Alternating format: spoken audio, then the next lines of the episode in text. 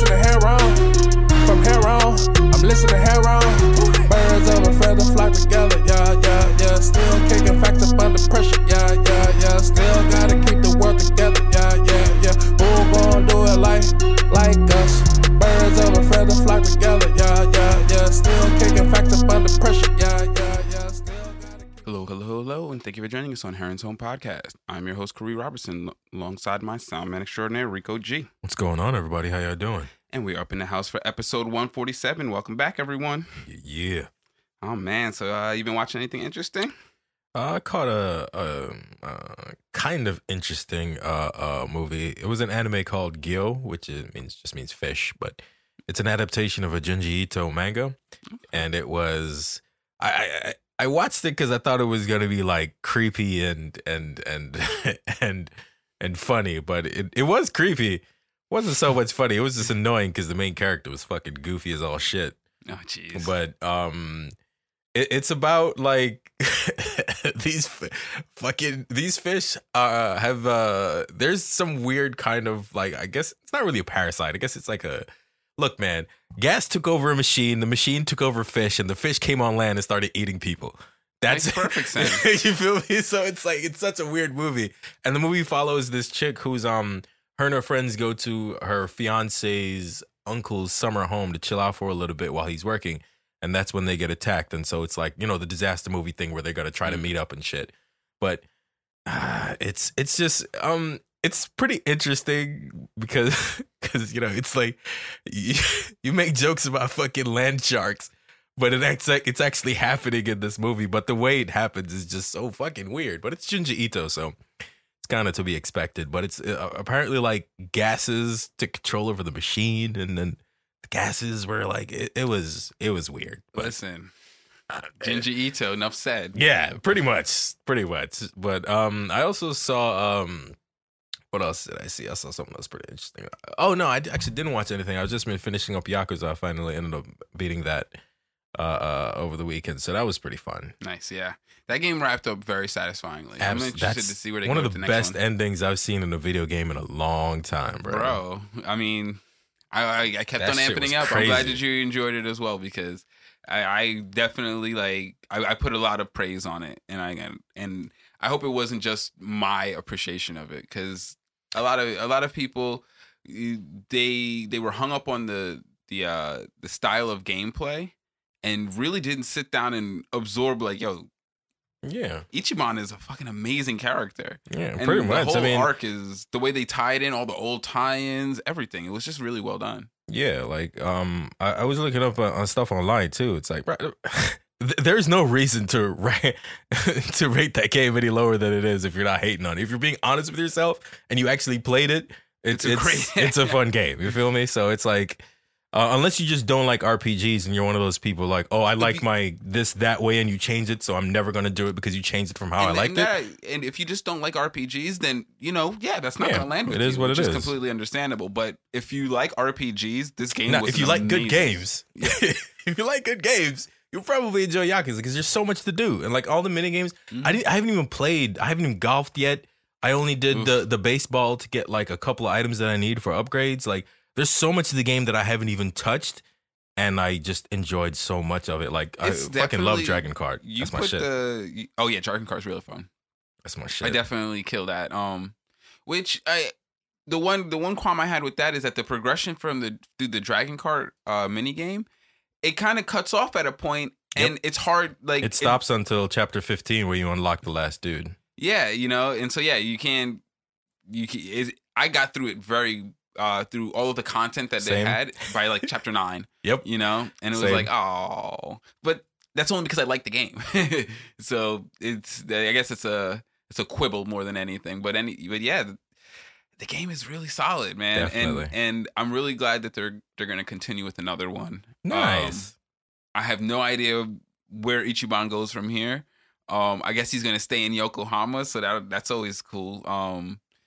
Ichinjo was a very interesting setting. Yeah, that place is fun, man. I love the city. I hate the fact that their minimap rotates around all the time, and that's wild confusing, but And I really like they have a lot of the taxis and the quick travel. That shit made the shit so easy. Once I started using it, it was very effective. Yeah. One thing I don't like is this: they don't allow you to adjust the options of the audio in the game, which is just nonsensical madness. Just I don't even understand why I can't turn down the volume of the game, or why the game doesn't have like a master volume, sound effect volume, character volume. Like that's standard shit. It is standard. This is the first game that I've played in probably like at least 5 years, no hyperbole, that doesn't have that feature. It's very standard. Since I was playing it on my loudspeakers, like it EQ'd there, so I really didn't mind. The reason why I specifically have this problem is because my computer and my PS4 are connected to the same speakers. So if I want to play music, it directly clashes at the same volume as the video game, which in every other game has never been an issue before, because I just go in there, either turn it down or turn it off. But this one, they're like, nope, we don't know how to do that. Sorry, no clue. But other than that, it was pretty cool. Unfortunately, I got too swole, so the true Millennium Tower, everybody was like, it's going to be hard. I was like, all right, but nah, it wasn't hard. Yeah, as I said, the normal playthrough is not difficult. The normal playthrough you will get through just fine. Once you step up that the True Millennium Tower is not a normal playthrough though. That's after you beat the game. Oh, okay. Well, yeah, True Millennium. I don't even think that's. Is that even? Did I go through that? Is that DLC? No. After you beat, maybe I don't know. After you beat the game, it opens up the premium content, and in the premium content, you can go back to the Millennium Tower, and it's harder, and you fight new bosses and shit. So yeah, I went through back to the game itself and played through with the harder difficulties. That was, and I went through this already, so I won't go into exhaustively, but man, they just, increasing the evasion's not fun, man. I hate evasion, man. Gosh. Yeah, you gotta, it's nice being the swole one, because then everybody tries to hit you, and nobody hits Hanjugi, bro. It's too fast. Dodging everything. Yeah, nah, it was, what a great game. But anyway. Super dope. I do want to try out Judgment, which is the action RPG that continues on the Yakuza 6 game engine, but follows another storyline also in Kamurocho, which I love that that city that they've built up. It's really cool. But yeah, that's what's up. I tried to get into Castlevania. Unfortunately, I had too many interruptions, so I didn't get to watch much of it. But I'm definitely gonna sit down and watch that when I get the opportunity to. But yeah, other than that, I didn't really get into anything. Same. Too entertaining. Yeah, gaming wise, I'm ready for another console game. I've been chilling, you know what I mean? I said I was going to take a couple of months off. I'm waiting to see something good. I'm a little bit disappointed that Final Fantasy VII Remake Intergrade is only coming out on PS5. It's just kind of like I would love to experience that.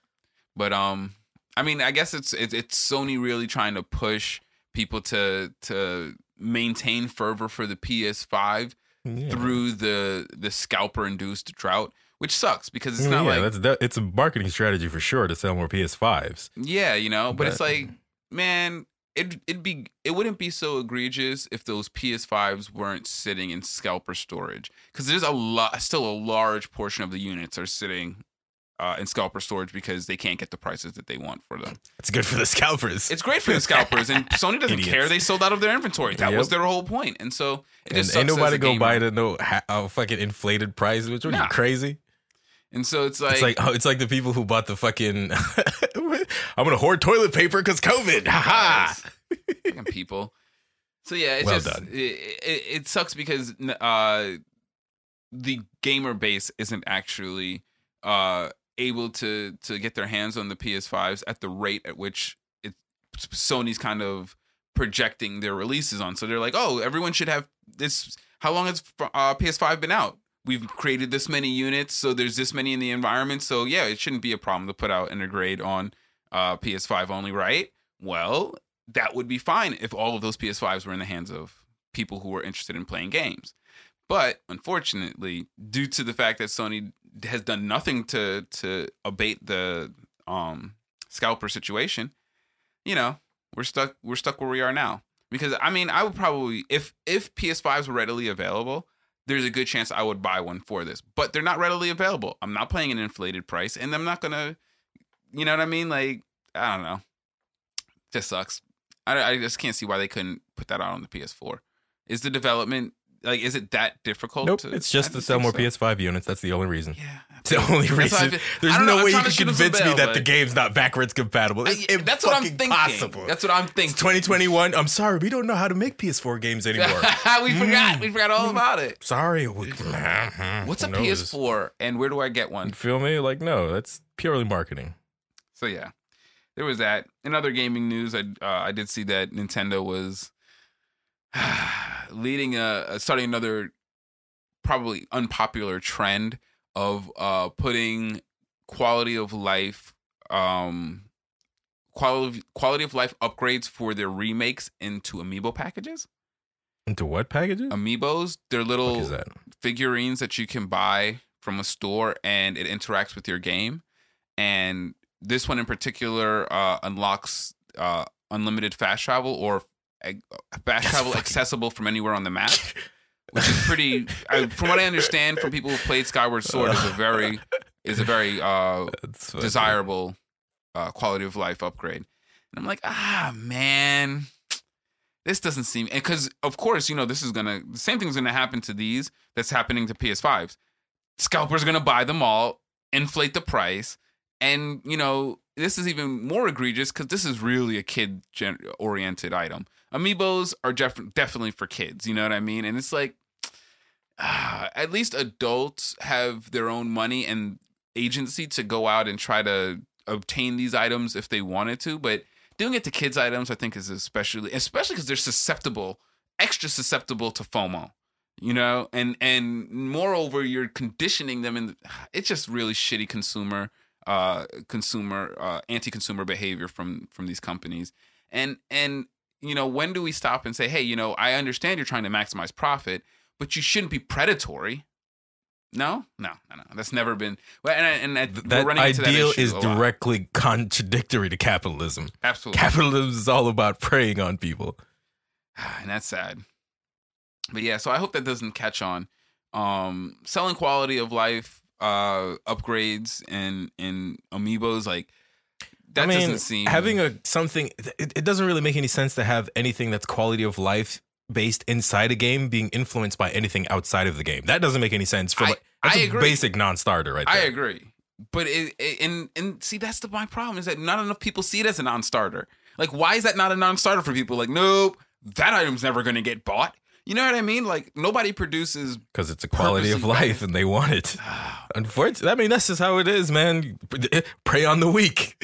Yeah, you feel me? Unfortunately, and there's so many of them. People have to elevate themselves above the limit to which that they'll be preyed on by corporations. I definitely and just a tangent on like a parenting thing. It's like, I really hope to be able to teach Kendrick to not be susceptible to that. You know what I mean? Like, there's so many things that are going to be preying on him to extract resources from him, his time, his energy, his money. I hope that I can teach him to be resilient against those kind of things, because it sucks, man. Because I can only imagine, you know, being a parent and your child wants something and you just want to give them things they want, because in general, you want them to enjoy themselves. That's a very reasonable inclination as a parent. I think it's a good inclination. I don't think enough parents have that inclination at times. And so, when you have it, you don't want to abate it, but then you're just like, but am I feeding a unhealthy desire in him? Man, there's always got to be balance. I wouldn't give him cookies. I wouldn't just give him cookies endlessly. There's always got to be balance.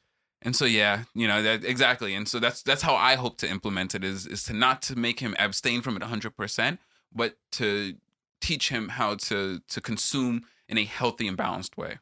Yes, the desire is to suffer, man. But yeah, dude, these companies are preying on the fact that, and I'm sure it's not just American, it's most capitalist consumer societies at this point, because China is just as bad. China is just as bad of a consumer society as America, even worse, because their power. Let me tell you, China is the ultimate capitalist society, because they have at least decided that they will empower the consumers to consume. Like, they haven't gotten onto this American kick where they think that they can extract from the consumer the very resource at which they use to consume to keep the economy afloat. You know what I mean? Like, Americans are really weird in that parasitic effect that they have. between the capitalist and the consumer class. Whereas in China, they very much empower their consumers to consume. You know what I mean? And if that's, if you're okay and you think that is a beneficial form of economy, then boy, that is really where you want to be. You know what I mean? I just understand that no consumer society can be good for a planet of finite resources. Just no society that empowers you to consume at your highest potential could ever exist on this planet as long as we are capable of existing. And so if we don't want to be a cancer on this planet, we should individually come to the conclusion that if we're going to consume, we have to do so mindfully because the planet is very abundant, but not infinitely so. Feel me? Like, since the Industrial Revolution, like, think about how long that the world has been around. And since the Industrial Revolution, we fucked up the ozone layer. Feel me? 200 like, years, bro. Shit, bro. 200 years, we were like, oh, we're going to give Earth it a long Earth was fine until humans got smart. Bro, 1800 rolls around and humans just started saying, hey, we could do so much more with this, though. And it's yeah, but should you? Should you be doing so much more with this? Capitalism is just destruction for profit, man. Isn't it, though? Oh, man. But moving on from that, in other entertainment news, there's been a bunch of stuff going on that I thought was interesting happening. China laid the smackdown on John Cena for referring to Taiwan as a country. Like, and this is what I mean. This is China how I know that China can't possibly be a positive force in this world. That they feel the need to censor people in other countries for the very idea that they think that a country is a country. Because Taiwan is a country. Whether China says so or not, Taiwan is a country. You know what I mean? Like, I believe ultimately in the self-determination of people, regardless to whether states give them validation or not. And these people have organized historically as a nation. So no, I don't accept that China can just walk all over their right to exist. And moreover, it's really fucked up that they're over here fucking putting down the censorship bans on American actors. And of course, American actors. Oh man, I saw the best meme on Twitter. And it was a heavyset rapper. I can't remember what his name, but he goes, ooh, we look what a bitch do for that money. Oh man. Oh, it's so true though, man. Look what a bitch do for that money. You got Mark Ruffalo apologizing for Israel for saying that they shouldn't be killing children. It's like, yo, y'all niggas are trash. I've never taken like celebrity activism too seriously until I see the toes on the ground. But this shit is just sad. Like, your activism's fake in the first place. What are you apologizing for? But even more so, now you're just giving up the ghost. You're letting everyone know that you're full of shit. Like, yeah, go ahead, give your money, but just shut up. Like, I'm really tired of these actors coming out here and doing the most basic of humanitarian things. The most basic of humanitarian things. You don't have to make a positive or negative statement on the Jewish people to say that, hey, yo, Gaza's, there's mad kids dying. Like, can we not blow up the buildings with the kids in it? Like, there's got to be a better way to deal with Hamas than blowing up buildings with children in it. And that is, nigga, if you can't say that with a little bit of bass in your voice and you're backing it, then I'm sorry, I don't respect you as a person who claims to be an activist. Just plain and simple. Great actor. Go ahead. Watch your movies. Great. But I would never, ever follow one of these guys or even give credence to the bullshit that they put out behind their blue checks. Yo, that shit is so trash. But yeah, I just thought it was funny because I was talking about John Cena trying to get his blow up, man. I guess he wasn't trying to fuck that up. He's like, man, I'm not trying to fuck my blow up. I'm trying to be The Rock in this bitch. Pretty much. It's probably not him. It's probably the studio. Yeah, there's probably a lot. I mean, and not to say that there aren't forces, but at some point, it's you're saying this shit. And he's got a movie coming out right now, whenever Fast and the Furious is coming out. So, yeah, he definitely can't afford any negative publicity. So, the studio probably forced his hand. But that was the sad part. It was like, my dude, it was mad benign. It was so benign. Like, it wasn't like, yeah, it wasn't even. We know China's petty about Taiwan, okay, though. That's nothing new. Okay. You feel me? And it's not John Cena. He's just the latest one it's happened to. That it was a very petty move. It's just the latest one it's happened to. They do that shit to everybody. Yeah. But and actually in some positive entertainment news, Zendaya, everyone's familiar with her. Sensation. Yeah, Mary Jane. Doing or, it not big. Mary Jane, Malcolm. Whatever or the Malcolm and Mary was their latest show. But in reference to that show. Oh, I was talking about Spider-Man, not that one. But I know the one you're talking about. She did play Mary Jane. Whatever that character is. MJ, not Mary Jane, but MJ in the Spider-Man universe. So she's not. So in that universe, they changed it to MJ, not Mary Jane? Yeah, her name is not Mary Jane at all in that universe. It's then what does MJ stand for? I don't know. I don't remember. Oh, but they call her MJ. Oh, okay. MJ, Mary Jane is the redhead chick. Is the redhead. I just thought that they were redoing her. I thought that this is a new universe. They're doing something with it, but she's. That's why I said her name isn't Mary Jane, but they refer to her as MJ. I understand that. I just don't know what her real name is. Yeah, I don't remember either. But yeah, anyway, that was completely hitherto. Her recent show that came out on Netflix, Malcolm and Mary, she did this thing with the crew where she gave everybody 1% equity in the film itself. It's dope. As part of their bonus, which resulted after the sale of the movie to Netflix. And everyone getting a $300,000 bonus, which I wanted to give her some flowers for that, because that's pioneering a business model right there. You know what I mean? Like anybody who's really about that shit. And honestly, the first person who popped into my head was like, I want to see what Kevin Hart does, because Kevin Hart has some of probably the biggest Netflix specials out. And for somebody who claims that he's all about his team, I would love to have seen something like that come out of his camp. You know what I mean? And so I really want to give Zendaya her flowers, because she pioneered this model. You know what I mean? Of all the big names that were out there that could have done this, she pioneered this model, and to great effect. And so big ups to her and her crew, man. I hope that that's something that catches on, because that would actually, man, I don't think it's going to catch on. I think people who are inclined to do that sort of thing will do that sort of thing. Well, people who are heavily, like, she obviously made that. That was her production. So when you have artists who have, like, Aziz Ansari makes Master of None. He could, and then he sold it to Netflix. He could do something like that with his crew. Right, but I'm saying I feel like it's Kevin more Hart. Like the personality of the person that is going to determine whether or not they would do something like that, not whether or not it's a trend. Well, everyone does business based on business standards. True. And so that's my hope, is that this could be a new business standard. Yeah, but I don't see that. Well, if it's profitable, you know what I mean? if it's profitable for the studios, then it could end up becoming a standard for sure. Yeah, because she clearly made money.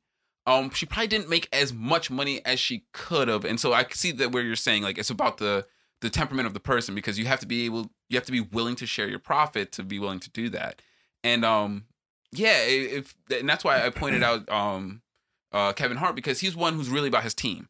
He really talks about his team. His brand is built around his team heavily, and so I would hope to see him do something like that, because he's the big enough star to actually, like, yeah, that could be a standard. You know what I mean? If Dave Chappelle, who makes his own stuff and then sells it to Netflix, decides, which I'm sure that he probably pays his crew very well, and I'm not knocking Dave Chappelle and how he pays his crew, but I would love to see this become an industry standard, because it's an equity share. You know what I mean? And it's a different mode of profit sharing than the trickle down kind of, it's non-exploitative. Yeah, it's much less exploitative, absolutely. And so I thought that was really cool. I wanted to give Zendaya her flowers. And I am critical of some, because she did that Euphoria show. Was that her? Yeah, I wasn't a big fan of that, but that's just because it's not my cake. She's done a ton of other great stuff, so I don't want to just seem like I'm fanboying. I genuinely want to give her some props. Like, that was a solid business move, and one that I think could be very influential in the industry moving forward. But there was that. And then Howard University decided to name their school of theater after number one, Chadwick Boseman. My man. I thought that was an amazing honor. I think that just crowning off a life of greatness. I don't know him personally, so I can't speak to his personal life, but just the trajectory of his career, having been chosen as he was, Denzel Washington, correct? Who paid for his, who got him into his theatrical post-grad schooling and so forth. Just the trajectory that he set himself on, and the follow through. you know, the maintaining of his personal code, the pride he brings to every role that he does, the level of artistry that he exhibits. It's this right here, I think, was a really great honor, because, you know, when you name a school of theater after someone, it's because you want to teach people to act and perform in the vein of that person. And I think that there really isn't a much better example than Chadwick Boseman. It also goes a long way to keeping his memory alive, too. Absolutely. Absolutely. Because Howard ain't going nowhere. Howard is a pretty established university. It's a historical and it'll university. Attract really good talent. You know how many people are going to go there just because Chadwick's name's on it? Yep. That's a very, very good point. It's great. It's a win-win. Mm-hmm. You know, it brings a lot of attention to Howard, brings a lot of attention to his legacy. But yeah, moving on from that, some other random shit's been going on around the world. I wanted to send out some solidarity to the people who have been affected in the Central African Republic after the volcano eruption near Goma.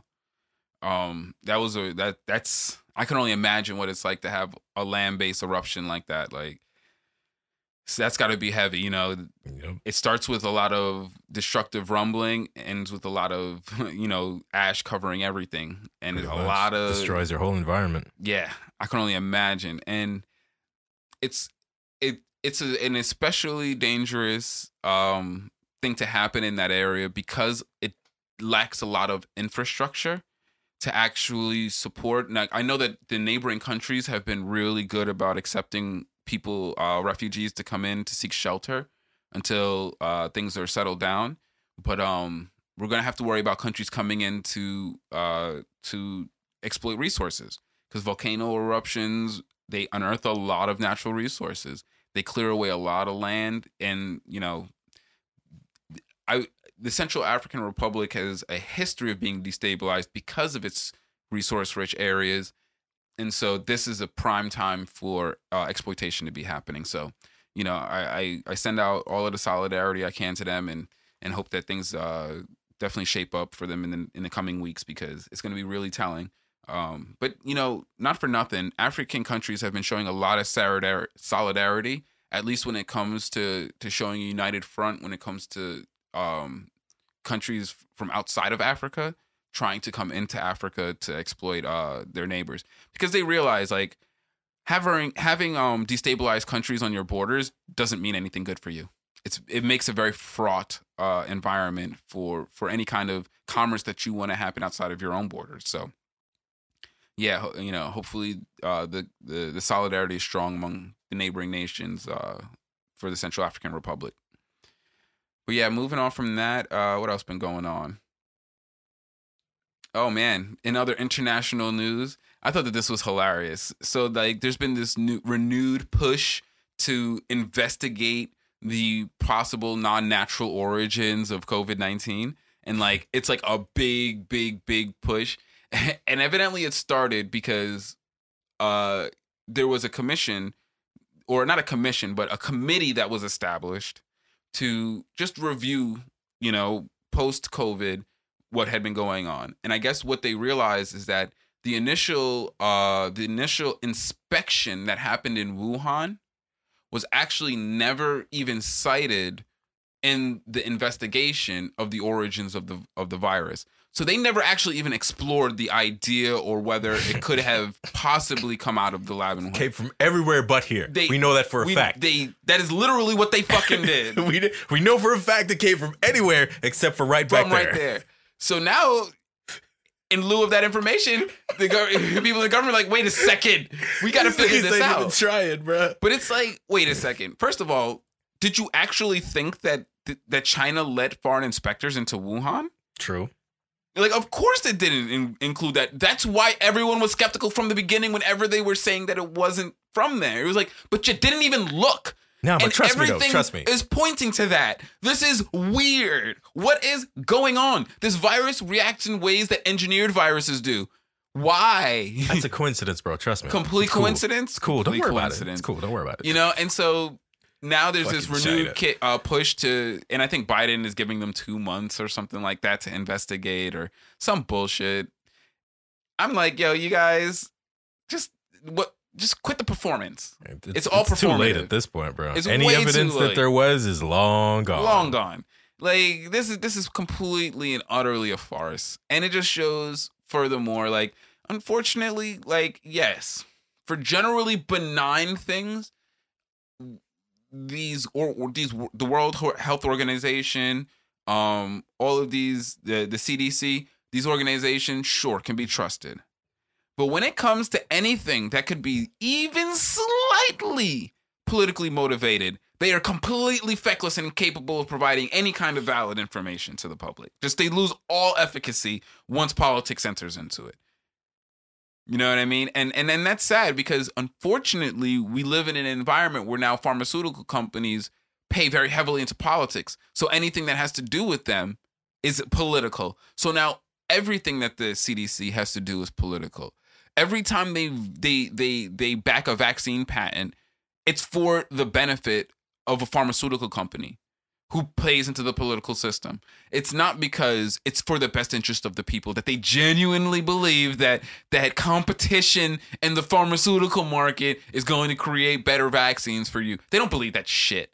No one believes that shit, really, except for the idiots who have to take the vaccine. What we've seen from capitalism is they don't believe in any kind of competition. They believe in fixing the market. Yes, that's absolutely what late-stage capitalism is. Like, early-stage capitalism, when you're attempting to capitalism doesn't compete with other capitalists. They compete with other forms of economics until they push those forms of economics out, and then they fix the game to limit the amount of capitalists that are in their markets, period.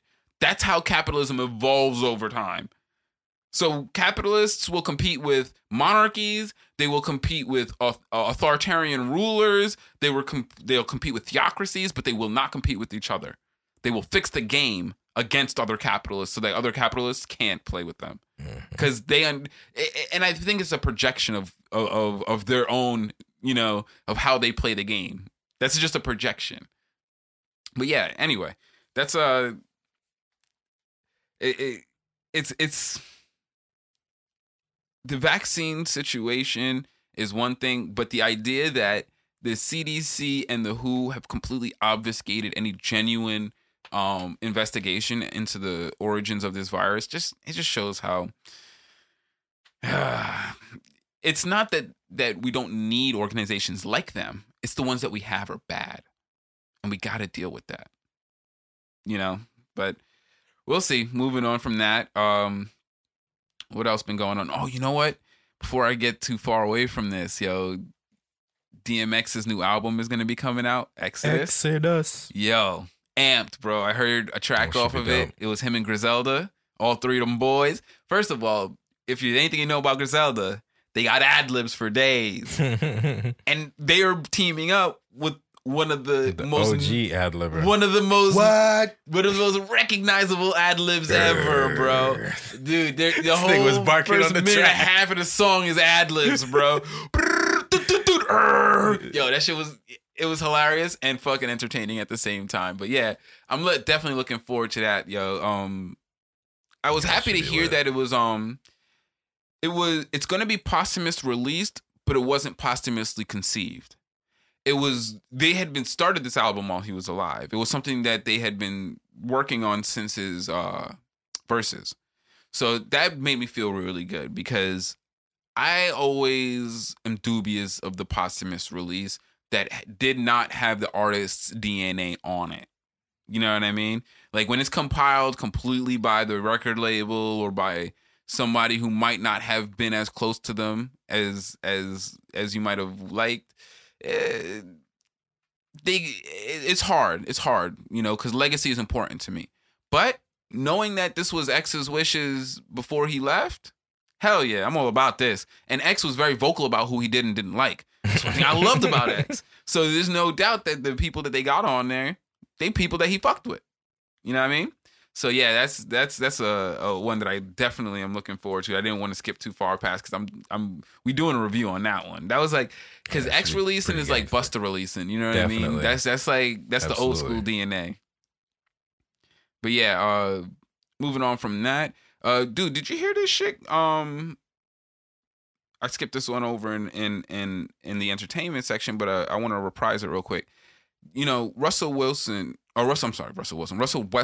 was leaving a game injured recently, and a fan threw popcorn on him. I only heard about the aftermath of the fan getting banned. That's the only part I heard about.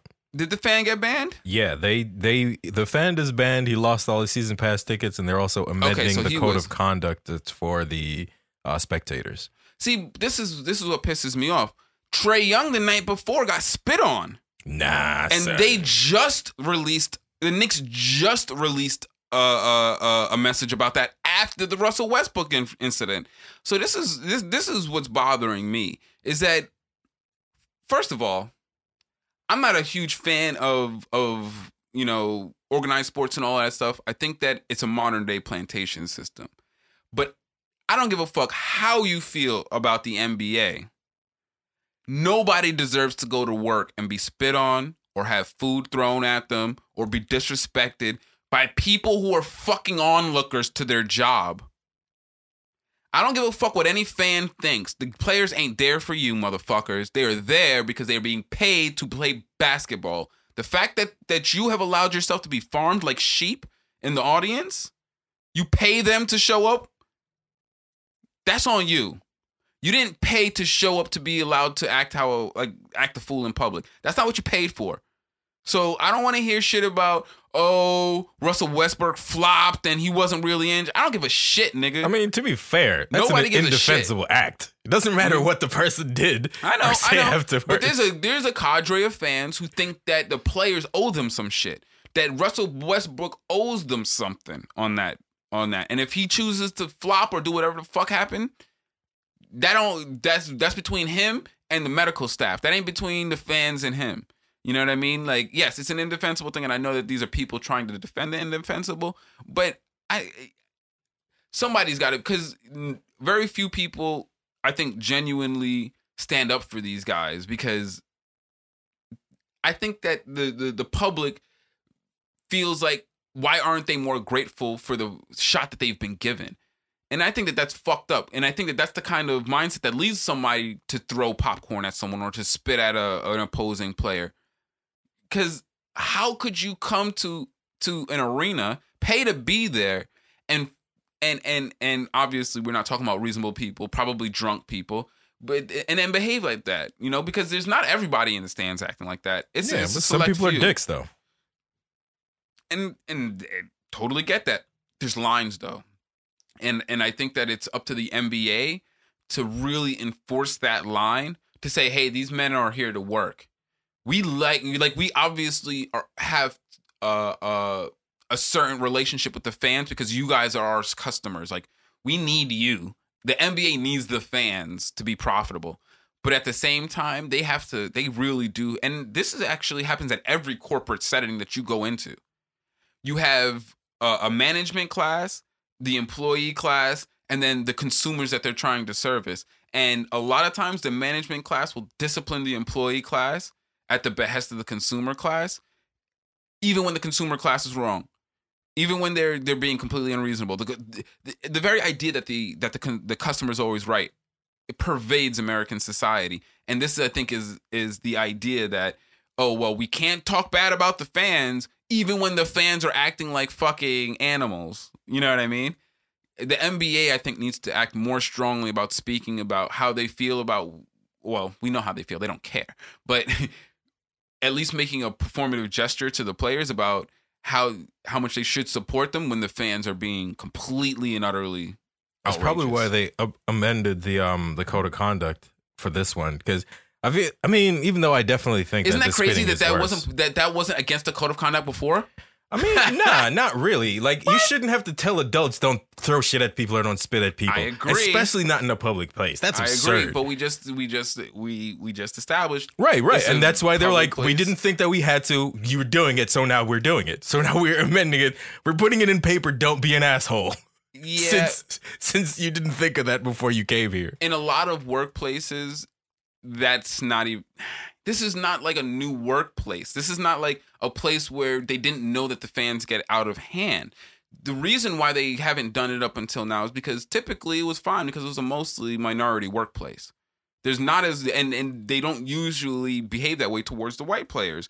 Let's be honest, because I know that I worked in many, many corporate settings where it was never thought that had to be put into the paperwork. And this is still a corporate setting. These guys are employees. These people are customers. You know, it's fundamentally implausible to me that it should have to be amended in there that this is a thing. This isn't new. You know what I mean? And so my thing is that what is really causing this change? Because fans being completely belligerent isn't new. You know what I mean? Is it because the players are finally saying, you know what, fuck you guys? That's Kyrie Irving saying, I'm not talking to you people. Russell Westbrook was probably going to beat that nigga's ass. Oh my goodness. And they're like, you know what? Which was fucking hilarious. Because for a nigga who was leaving to be injured, this nigga was about to whoop his ass, sure, Charles. Yeah. They're trying to avoid litigation. That's why you write rules like that. That's my thing as well. I think Russell Westbrook should sue the league because the league failed to prevent that from happening to him. Like, if he really wants to be a white... If he wants to Karen this shit, sure. That's assault. If this was a white woman who was being assailed with popcorn, she would be bringing up assault charges on him. Yeah, but to what end, though? What are you going to sue him for? I mean, probably don't got shit. What are you going to sue the league for? But no, you can sue the league to make a precedent. Because unless you do that, there's not going to... All you're going to get is performative gestures. Okay. Because also it costs them money. You have to understand that suing the league when you're in the league might not be a headache that you really want to do. You feel me? It's one of those. Is it worth it? Is it worth it? No. It might just be better to like whoop the nigga's ass, take the fine, and be done. I agree with you. I'm not actually advocating for that. I don't believe that being litigious is the answer to these things. I'm just saying that's the environment that they've set up for themselves. You know what I mean? And we're always taking the high road and not taking that route, you know? And it sucks because they only respond to when they lose money. And the only way to make them lose money from a situation like this would be to sue them. And it's like, man, I would really prefer not to. Like, can I just punch the nigga in the face and we call it even? But nah, that would never, those kind of rules do not exist in that environment. But yeah, no, there's something that definitely needs to change. The fact that this motherfucker spit on Trae Young, yo, Knicks fans are fucking terrible, absurd, bro. Knicks fans are the worst. They really are, though. No, we got to run the fade, bro. Bro. I don't care how much they're paying. I don't think he noticed. Yeah, shit's happening. He was in the middle of a fucking game. He's about to inbounds the ball. Bro, yeah, it was, that's what I'm saying. It's like, no, my G, you spit on someone in a pandemic, motherfucker. No, you do deserve to have. No, my nigga, definitely. You deserve something to happen to you. Gotta run the fade, bro. You deserve something to happen to you, not just a ban. Because guess what, motherfucker, you shouldn't have been there in the first place. The ban is just going back to zero. No, you need to rectify. The penance needs to be paid if you spit on a nigga in public. You kidding me? Kind of fucking barbarism we living in. You know what I mean? Like, come on, dog. Like, I get it. Confrontation's a real thing. Blah, blah, blah. But, yo, my dude, if you're asking for it at that point if you spit on me, right? Like, and then I'm wrong if I respond by turning around and taking 5 minutes of my day to whoop that ass? People are going to say you're wrong, but that doesn't actually mean you're wrong. I agree. Feel me? So it's okay. If someone turns up and you whip their ass and somebody be like, you shouldn't have whipped their ass, you'd be like, I understand that you feel that way, and then continue whipping that nigga's ass. Feel me? Yeah. Sometimes you got to do what you got to do. Fuck what people say. People say stupid shit all the time. But yeah, no, I hope moving forward, I hope that these leagues in general, not just the NBA, because I believe that the NBA, the NFL, NHL to some degree, all of these leagues are just MLB, are just offshoots of the same fucked up, corrupt structure. And so a systemic change needs to be had in the way that sports are the relationship between the people who play sports and the people who distribute sports as entertainment. There has to be a systemic change in that because the shit is unequitable and based off of a slave economy, and it ain't good. It isn't good, especially not in today when it's becoming more and more evident. It's really obvious, you know, where there's tons of camera angles of niggas getting spit on the court. Like, that shit's crazy. But yeah, moving on from that, what else been going on in the randomness? I saw this was really interesting, talking about systemic change in corporations. Exxon just appointed 2 climate activists to its board. That's right. Which is really interesting. You gotta get the disguise the wolves and you put them in the henhouse. Right, bro. Right. It's gotta be a setup, right? It's gotta be the trap. Of course. Look, nobody who actually cares about the environment would go work for a fucking oil company. Like being on the board of Exxon means that you're kind of like supporting their existence. To Exxon's interest. Yeah, man. Like you're supporting their existence. Don't worry, guys. I'm gonna change it from the inside. I got you. Yeah. Okay. It's the okie doke, right? Like these niggas just got paid. Like, nigga, let me show you generational wealth. Look, man, I don't believe anybody. Like, I don't believe anybody famous has morals until I actually interact with them and see them doing moral shit, bro. It's all performance. Feel me? You always, when you're that big, you have to maintain your public persona. You have to do it. It's, you know and what the I'm sad saying? Part is that shit's gonna work. There's a lot of people who are gonna be like, man, Exxon, man. You're really trying to turn a leaf. Oh, man. Fuck out of here. Exxon ain't turning no leaf, nigga. They just realize they need better PR. Exactly. Fucking exactly. Yeah, that shit's terrible, man. Like, the only way to stop these people is by forcing them to stop. They will never choose the option to stop. This is just another form of the degradation of, and when I say identity politics, I mean just the overall idea that identifying with certain physical traits of someone somehow beholdens them to your socioeconomic demographic. So just because 2 people maybe black or maybe tall don't mean that they are beholden to the same moneyed values. You know, 2 black people can be on very opposite ends of the class spectrum within their own perspective. You know, 2 people with long hair one could be liberal, one could be conservative. Physical values don't equate into political values. And so the idea that just because these people have a label of climate activists, that they still are beholden to the same economic interests as people who believe in the climate disaster. They aren't. They have turned climate activists into a form of identity, which they can get people to flock to. But at the same time, they are beholden to an economic class that perpetuates climate disaster. We can't. It's just a new form of identity politics. To put climate activists on the board of Exxon is irrelevant. To actually, because they are still beholden to make Exxon money. It's not like they can say, "Hey, we're gonna change Exxon's business model so they make slightly less profit." They can't do that. They ain't got that kind of power. No. But so what makes you think that they're actually going to enact some kind of climate-friendly agenda on Exxon's board? That's not possible. They aren't empowered to do that. So it's purely identity. It's purely farce, you know. And when I saw it, I was like, "What? That's wild." But then when you think about it, it's like, not really. You gotta adapt your strategy, bro. Yeah, that sucks.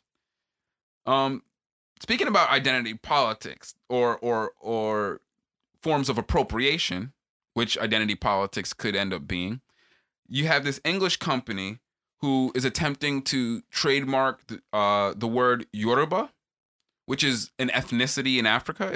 It's a tribe of I believe mainly in Nigeria and Ghana, if I remember correctly, the Yoruba people reside in. But nonetheless, it's an African ethnicity, and so the idea that an English company could trademark a word that describes a tribe of people is just indicative of the fact that within the structure of English law, they still view African people as slaves. Because the fact of the matter is that it is actually illegal to attempt to, or not illegal, but your patent cannot go through if it is what they called overgeneralized. And to patent a word that describes an ethnicity is, by definition, overgeneralized. So the idea that this English company went through whatever legal avenues and thought that patenting the word Yoruba would be even remotely plausible in their system is indicative of the fact that they don't view African ethnicities as the same as Slavic ethnicities, because you can't trademark the word Slavic and then say that's your and brand around it. No, you will be hit with a overgeneralization, and your patent can't be enforced. So even though you can name your shit Slavic, and whenever someone else uses the word, you can't enforce your patent on that. But they're saying evidently that, oh no, this is a patentable thing. Now I'm not sure if it's actually been awarded to them. I'm pretty sure there's going to be tons of appeals, because there was another. This came to light because there was a Nigerian expat in England who had been who had started an NGO to promote the Yoruba language internationally, and so they wanted to trademark their name Yoruba Stars, and they were not allowed to for that same very reason. So this English company now is trying to do it, and it seems like it's going to be moving forward. And so that's where the appeals have been coming. Like, hold on, because obviously if that goes through, the Yoruba Stars are getting cease and desist letters that this is that their name too closely infringes on the company's patent, which is like, what? You're fucking kidding me? You denied the patent of this company that is actually directly tied to the Yoruba ethnicity because of overgeneralization, but you want to award it to this English company? That's fucking... It's so egregious. Like, yeah, the English company probably has more money. Oh, and well, connections. I mean, that goes without saying. Like, it's a NGO, so the Yoruba Stars, so you know they're probably a nonprofit as well. Not all NGOs are nonprofits, but they probably are. And so, yeah, you know, they don't have a huge cachet of legal funds to sit there and fight this. And it's just, I don't know. That's why I, especially as of late, I've really thought that any kind of social progress we make definitely has to obfuscate legislation. We can't expect to legislate the racism and the bigotry and all of this shit out of the society. Like, we got to deal with the people, you know, because... The laws are the laws, but it takes people to have to run up against the laws, you know? And yeah, it's just, why would you want to do that? Like, that's, I can't understand what justification this English company has. Like, I just can't. It's just, it's such an overreach, you know? But I thought that was a real kind of interesting version of the appropriation that you see going on. What else been going on? Amazon's been in the news, all over the news lately. Firstly, these motherfuckers. So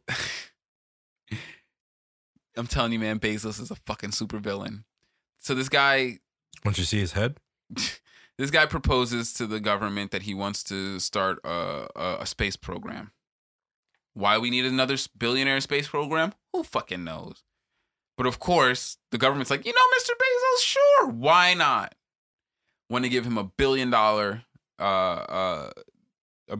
grant from the government to start. Oh, dude, he needs that shit, bro. Or I'm sorry, did I say a billion? It's a $10 billion grant, bro. He's struggling. He need that shit. You know what the very next fucking headline is with this nigga's name in it? Amazon buys MGM for $10 billion. I wanted to throw my fucking notepad across. I was fair, like, get out of here. That's been going through for a long time. You feel me? That ain't nothing to do. MGM's like been dying. It's how are they offsetting his purchases like that? Like, yes, I'm not saying that they are directly tied in, but literally the timing is way too close. Like, come on, Congress. First of all, if you look at the failure rate of space programs, they're very high. You know what I mean? Like, the idea that Jeff Bezos really thinks that he needs to go into a space program when SpaceX is really doing the work already doesn't make any sense. Because it's not about needs; it's about wants. Son, when you're a billionaire, you operate off wants. I'm pretty sure that Elon is more than happy to share whatever. Why would a billionaire share anything? You don't become a billionaire by sharing stuff, Kareem. I guess whatever. The ideology. I don't give a shit about why he does the things he does. He shouldn't. You know, and with $1 billion, at least Congress should be smart enough to say, hey, you know what? We don't need to give you $10 billion more when if you really wanted it that bad, work it out with your boy Elon. I don't care if you have a problem with it. We're not going to enable you to circumvent doing that with congressional funds. You know what I mean? Like, I hear you. He's a fucking trash bag. I get it. But Congress should at least know better than to direct our funds to him when there's so many outlets that he could very viably take to achieve that very same goal. Especially and I hear when you as well, he's about to since when do you have billion. So much confidence in Congress? Yeah. Has their track record been on the up and up so you gave him a little bit more credit? You trust them to make good decisions now? I mean, Marjorie Taylor Greene's gonna save us all, man. Damn. You feel me? Marjorie Boebert? What, they all have the same first name to me. I don't even know what her they may as well be the same fucking person. Lauren Boebert, I think, is her name. They may as well be the same fucking person, bro. Yeah, you're absolutely right. I mean, the idea that Congress is gonna come together and fucking do the right thing, bro. This whole shit's gotta rebuild from scratch, bro. Ain't no fixing this shit. You feel me? Goodness. It's because you got to fix the people. And you can't manually fix people. People got to fix themselves. Yeah, man. So, yeah. Unfortunately, the Human Improvement Project requires a lot of self-awareness. And unfortunately, we live in a society that are stifling self-awareness. That rebuffs that. Trying to make it so that the more self-aware you are, the more of a danger you are to the system. So we're trying to make sure that you as much of a follower as possible. Speaking of lack of self-awareness, so Amazon once again in the news.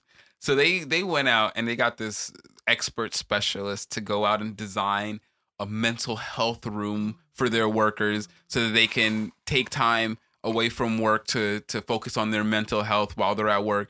And so rightfully, the internet came back and said, how about you just let them get some time off? Yeah.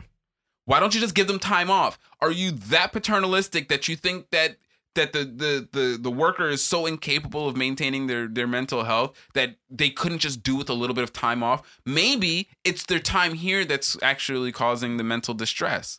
And maybe there's no amount of safe space at work that's going to make being here not be toxic to my well-being, because it's taking me away from the things that I do to actually maintain my mental health. So if you really want to work on my mental health, save the thousands of dollars. Just let me... Can I get a break? Fuck a break. Pay me a living wage. So that I'm not forced to work overtime just to make ends meet.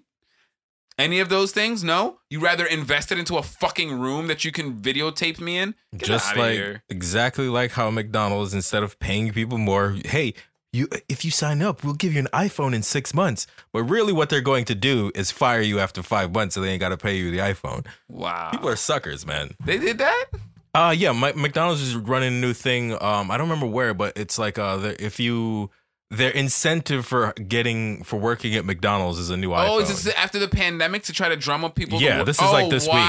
This is like this week. Fuck McDonald's. Yo, this is what I mean. These corporations, man. Yeah, it's not about helping people. It's about how can we save money while also making it look like. Is it pure evil or is it lack of self-awareness? I don't think self-awareness matters, right? Self-aware. It's all about profit. It's not. I don't even think it's evil. I just think it's. It's that we have no, evil, I mean, the act itself is evil, but I don't think they're doing it because, we're bad. They're doing it because money is the most important thing, and humans will always be secondary to corporations. So when they're trying to solve a problem, they're not going to try to solve it from how can I make my employees better? Nope.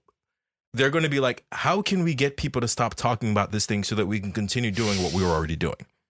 That is the entire... How do we just shut you up, please? That's the whole point. Ugh. It ain't about helping people. There are companies that help people, and then there are companies that exploit people. They don't really overlap. They really don't. And man, yeah, this whole idea that corporations outside of donating some money have no responsibility to help the people that work for them. Like, McDonald's will send shoes to children in Africa before that they actually help their fucking employees, man. Yep. It just blows my mind. They will hire robots and put up fucking electronic kiosks instead of paying people more money. You know, and it's like Amazon will fucking hire scientists to design the most comfortable space at work just to not send you home when you need some time to yourself. Like, God, I don't know, man. It's sociopathic. Like, bro, it's the Matrix, son. You're a little battery and you're being farmed for the machines. That's how it is. The Matrix is on point. They didn't need, the crazy part is that we didn't need machines to do it. We didn't need huge bubble farms. People are just plugging themselves. That's right allegory in. For the movie to make the movie dope, bro. The real story is what's happening in reality. Man, that shit is crazy. All right, but yeah. One day, like, and that's the sad part is like we either move to the other side of this to a new form of organizing ourselves, or this one will destroy the world. Yeah, unfortunately, I don't think it's going to happen without a giant tragedy of some kind, right? People don't really change, especially en masse, without some sort of compelling force. We need and unfortunately, give us and unfortunately that compelling force is often tragedy. Yeah. It's the Ozymandias theory, bro. You need a giant squid to unite the world against a single threat. And if one squid doesn't work, I will continue to rain squids until you guys figure this shit out. Pretty much. Yeah, man. All right, but we'll wrap up on these last two little tidbits of news that came across the feed. We got Steve Bannon skating all indictments. So this one I thought was interesting because essentially what the judge said is that Donald Trump's pardon of Bannon gives him qualified immunity to any further crimes. That's some gangster shit, bro. Yo, that's some gangster shit. Steve Bannon is the most powerful man in this country right now. That's funny. He can't, based on this court precedent, if there's no appeals, you will not be able to bring up charges against him for anything. Because the idea that that pardon had anything to do with the very clear and utter chicanery he was pulling after Donald Trump fired him, it's crazy. It's like, even if, because the pardon should have only been representative of things that he did while he was on the campaign. This judge is clearly extending that pardon now to acts after the campaign and after his firing and after he supposedly no longer had anything to do with Donald Trump. Boy, I don't know, man. I wonder what storyline they're setting up. Like, this sounds like some James Bond villain shit. Like, this is the kind of scenario where you set up someone, like, for the next 10 years, he has complete and utter fucking free reign to do whatever he wants, and the compunction to do a lot of fucked up shit. I mean, we are talking about the guy who helped start Breitbart, which was, like, the beginning of the complete implosion of American media. Yeah. Breitbart was the beginning of the complete implosion of American media, whether it's mainstream media or social media. Breitbart brought down all of that shit. Like, seriously, I firmly put that on Breitbart, because if it wasn't for Breitbart, first of all, it wouldn't have... They generated the analytics for how easily you can sway a population through shitty social media campaigns. They also showed that you can be a fake media outlet and as long as the people that you're outreaching to are stupid enough, you can be just as impactful as a mainstream media outlet. And then on top of that, they were some of the main purveyors after they became established of fake news and creating the fake news environment. Now, Breitbart and the man who was integral in the starting of that now has carte blanche to do whatever he wants with no recourse from the American judicial system. This is some James Bond level shit, man. Like, do you remember there was an old James Bond with Pierce Brosnan where one of the bad guys was sitting in this room where he was monitoring all of the media outlets and he was just like doing random evil shit? Yeah. You know what I mean? This is what I imagine Steve Bannon does on his free time, because he has the agency to do it. And he has the full backing of people like the Mercers, which are these really corrupt billionaires who... And he's also international, so he ain't just doing that shit here. No. If you think that there aren't ultra-right, German, Greek, Italian groups that aren't hitting him up for, you know, the playbook, you're wild, nigga. You're wild. And the American government has just given this man a free get-out-of-jail-free card. This place, they're handing out a lot of those. This is the worst storyline ever, man. 2021, the movie is not going to be much better than 2020, I don't think. I mean, it's the same timeline. What did you expect? Well, I expected the sequel to put some distance between the original storyline and the continuation, but no. Nope. Clearly you weren't paying attention. No. You don't see where this trilogy is headed at all. No. It's, you know, it's a cycle. And you got to see the cycle. Hell yeah. You got to get ahead of this shit to stop these motherfuckers. Can't be walking behind them, man. Because they're just... They're just gonna keep throwing the damsel over the side of the building every time you corner them. Yeah, and finally we'll wrap with Texas starts the arms race. So they decide that anybody can carry a concealed weapon. No longer are you required to need a license to have a concealed weapon. Sounds pretty safe.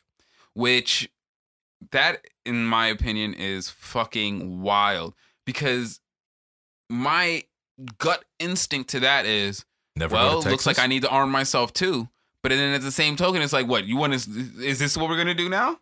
Or we're just gonna start the never-ending escalation of an arms race between whatever tension, factious tensions exist between people in Texas that's causing people to shoot people up. I mean, God forbid, like something like that happens in California. Like we would never, of course. I don't think California would ever. The legislature, whatever.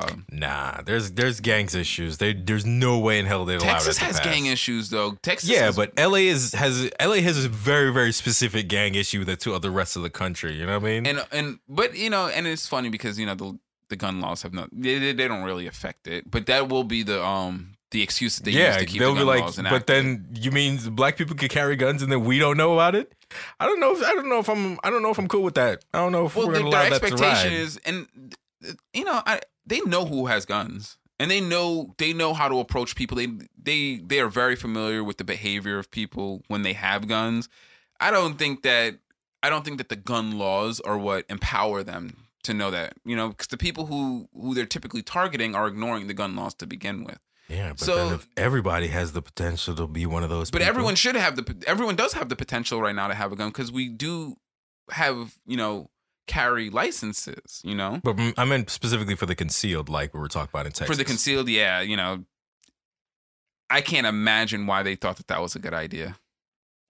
I think that the concealing part is actually the more dangerous part. Because I think that having the sword out kind of precludes a lot of interactions. You know what I mean? If the tool is out and present, it's less dangerous than if I can escalate on you not knowing whether you have the tool, in my opinion. I think that the carry part is whatever, you know. Honestly, I do technically support everyone's right to carry a pistol. But what the part that makes things real sketchy is the concealed part. Mm-hmm. And it's the lack of restrictions on what firearms could have. You know what I mean? Like you could have a machine pistol and just spray up a whole area. You know what I mean? And technically you didn't do anything wrong if you were standing your ground. Like I have a problem with that.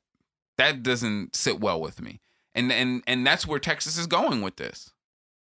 You know, I don't see how they make a distinction between, you know, not requiring a license to conceal your firearm. And then which firearms are allowed to be concealed. You don't know what firearm I have. You're never going to find out until it's too late. So how do you enforce laws like that? That's like, it seems kind of, if safety is your ultimate goal, I don't think you are making things safer doing that. That's just me though. You know, I don't know. Like, from what I've seen of America, they're not interested in using laws to do anything with gun safety. It's about gun proliferation. All the laws are about gun proliferation. It's not gun safety. That was the first thing I was worried about. It's like, if you're taking away the license requirements, then how do I know these motherfuckers know how to operate a weapon properly? And then how do they know if they know proper weapon safety and all that? The licensing thing, and you're absolutely right. The licensing process used to preclude that. It would mean that to get the license, you went through X amount of training. I think it was like you know how to clear the weapon and shit. You know how to do all that other stuff. Like, fuck the... Like people are gonna carry concealed weapons and do all that shit, whatever. But there's a very large amount of people who treat guns as toys and are not properly trained in their handling. And unfortunately, it's usually the people around them that usually suffers from that. You know what I mean? It's usually not someone that was never in direct conflict with them that's got to suffer for that. That's really what I'm worried about in this situation by that, by taking away the licensing requirement for something as serious as weapon handling. It's, but then again, you know, I learned weapon handling from the military, so no, I have a very specific relationship with weapons. With pistols. The real danger isn't from the criminals, isn't from the people who were already inclined to get a license. It's from the people who treat guns like toys. Those are the real danger.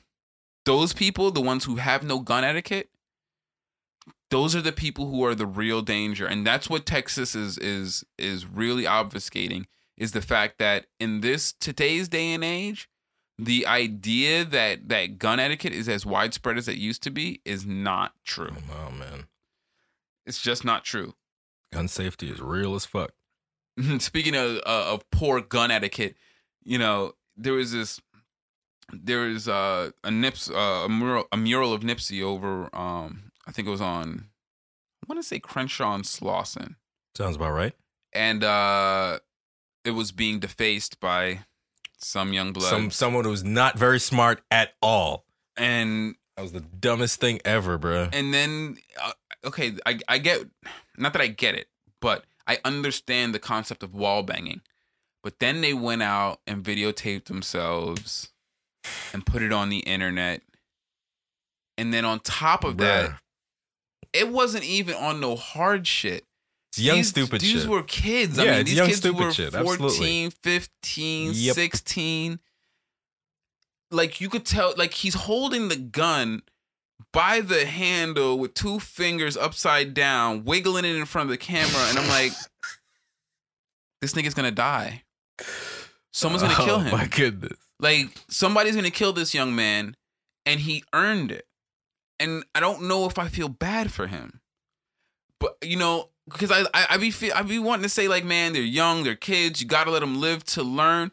But what are you doing? Like, will you ever learn? Because I see a lot of stupid adults, and I imagine they came from stupid kids like that. Mm-hmm. And at some point, we gotta say, you're too broken. And I'm recalcitrant to that thought, because that's what the carceral system does to young black people all the time. For less than that. And it's like, man, we need to fix the culture of this country. You know, that's been the overarching issue that I have been just lamenting this whole episode, is like the fundamental corrupt culture of this country is coming full bear. And do we just keep descending? You know what I mean? Because I don't think that anybody knows what the bottom looks like. And so is it just an endless descent into the degradation of what comes through authoritarian rulers and police states? Is that something's got to give? It's just going to get, if a serious effort doesn't come to fucking, you know, to alter course, then absolutely the train has no choice but to crash. Feel me? Like, you either slow it down or you pick it up off the tracks later. Yeah, pretty much. All right, well, we'll wrap on that. Hopefully, we'll get some more uplifting topics for next episode. But we appreciate you guys joining us. You can find us on the social medias, on Twitter at Korea_T and at Home Heron, and on Instagram at Heron's Home Podcast. And you can find me on Instagram at Rico_G Sound and on audible.com. Rico Gale. That's right. My audiobook. Get the audiobook. Yeah. What's the name? The Ark Project. All right. By J.W. Elliott. Nice. Gotta plug it. Gotta do the full plug. I know. I'm so unused to it. I run into the same problem. I'll be telling people listen to the podcast and totally like not say the name of the podcast. Like, gotta do that too. You feel me? It's hard to remember as a non-advertising person. I'm not a self-aggrandizing person. Yeah, I gotta remember to put the hat on, you know? Yep. Alrighty, guys. Time is only wasted if you choose to waste it, so learn from your mistakes. It's the only thing you ever truly will learn from. Thanks for joining us again, guys. Peace out. Take it easy.